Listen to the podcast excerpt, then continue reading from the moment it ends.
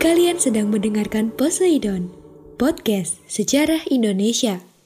Ngomongin masa lalu dengan gaya masa kini. Assalamualaikum warahmatullahi wabarakatuh Halo guys, salam sejahtera bagi kita semua dan salam sejarah Bertemu lagi dengan aku Ninit Indah di podcast sejarah Indonesia Podcast yang akan bikin kalian gagal move on. Kali ini kita akan membahas mengenai pemberontakan yang dilakukan oleh orang-orang Indonesia. Tapi kali ini agak berbeda karena pemimpinnya adalah orang Belanda, tapi pasukannya adalah orang Indonesia. Wah, bagaimana ya? Kita dengerin aja.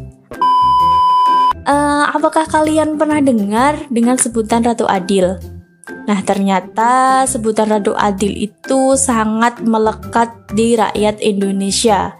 Ya, bahkan sejak zaman kerajaan Hindu, tepatnya pada kerajaan Kediri. Kata Ratu Adil itu muncul dalam ramalan Jayabaya.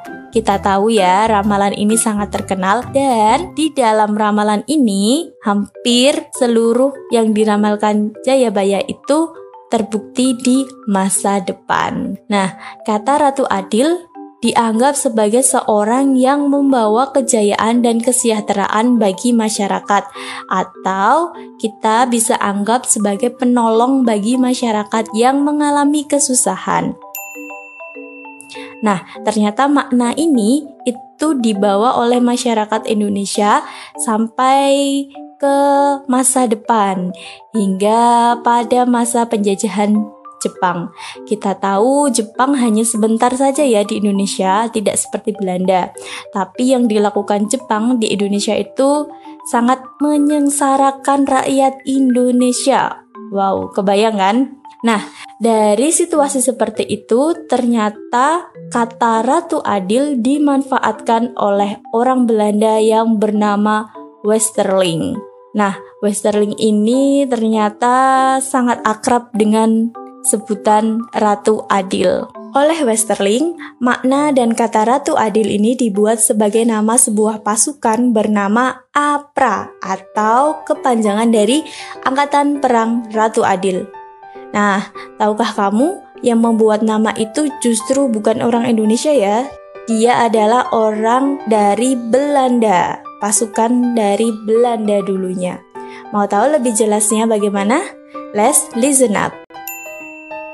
Raymond Westerling atau lebih akrab dikenal dengan Westerling datang ke Indonesia pada 14 September 1945 dengan tujuan membantu Letnan CIU Broadcast dari Kesatuan Angkatan Laut Belanda di Medan.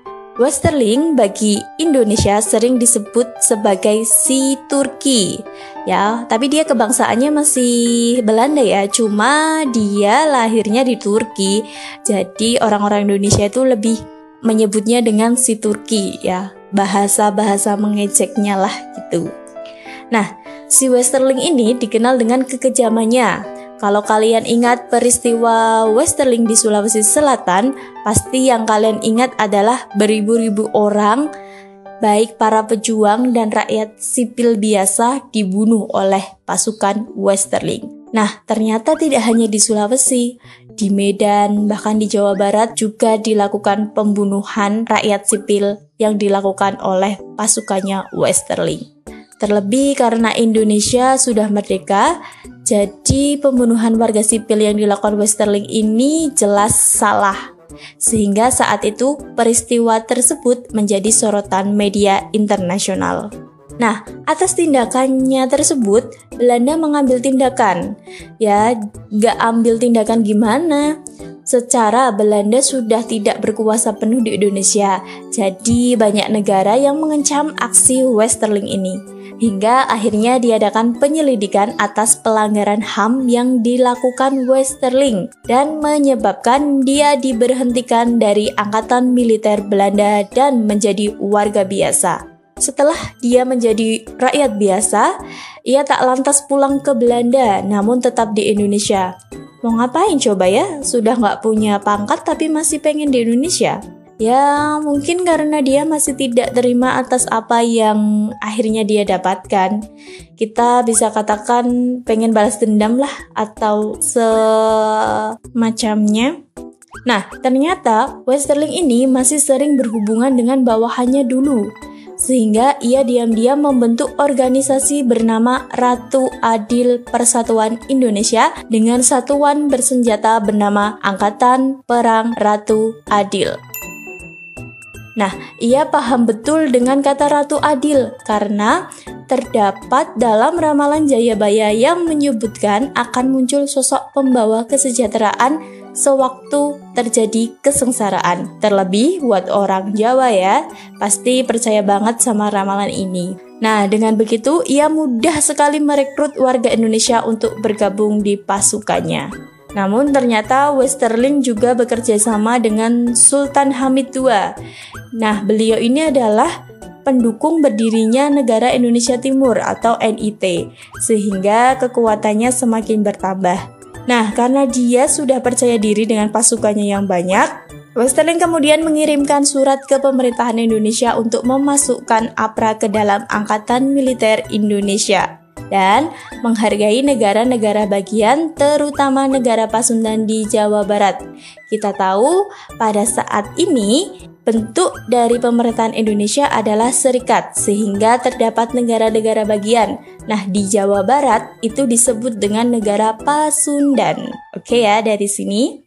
Nah, karena dianggap meresahkan, pemerintah Indonesia akhirnya melaporkan hal ini ke Belanda. Namun, sebelum ada tindakan, Westerling sudah melakukan aksinya dengan membunuh setiap TNI yang mereka temui di Jalan Bandung, sehingga menyebabkan banyak sekali korban. Kebayang ya, setiap TNI yang ditemui dalam perjalanannya dia, dia bunuh. Padahal kita nggak tahu dia salah apa benar ya. Nah, pasukannya ini sebenarnya akan menuju ke Jakarta untuk melakukan kudeta terhadap Presiden Soekarno. Namun, aksinya di Bandung mendapat kencaman dari banyak negara. Akhirnya dibentuk operasi penumpasan. Namun Westerling ini sudah kabur dulu ke Singapura. Wow, ya. Dan kemudian di bulan April 1952 ia kembali ke Belanda. Di sanalah ia diadili oleh pengadilan Belanda. Sebenarnya Indonesia meminta agar Westerling diadili di Indonesia karena kan kesalahannya di Indonesia. Namun dengan alasan kebangsaan Westerling di Belanda, ia tak bisa diadili di Indonesia, sehingga ketok palunya ia hanya di penjara saja. Kemudian ia dapat menikmati hidup sampai meninggal pada 27 November 1987. Nah, ternyata keganasan tentara Belanda memang keji kalau diceritakan ya, terutama apa yang mereka lakukan terhadap pendahulu kita, para pejuang kita. Tadi hanya cerita tentang Westerling, belum orang Belanda lainnya. Patutnya kita mesti bersyukur hidup di zaman sekarang, bebas tanpa bahaya. Hanya saja kita masih dalam keadaan pandemi COVID sehingga kita tetap harus berjuang untuk bangsa dengan menjaga jarak, memakai masker, dan mencuci tangan. Oke, saya Ninit pamit. Bye-bye. Terima kasih.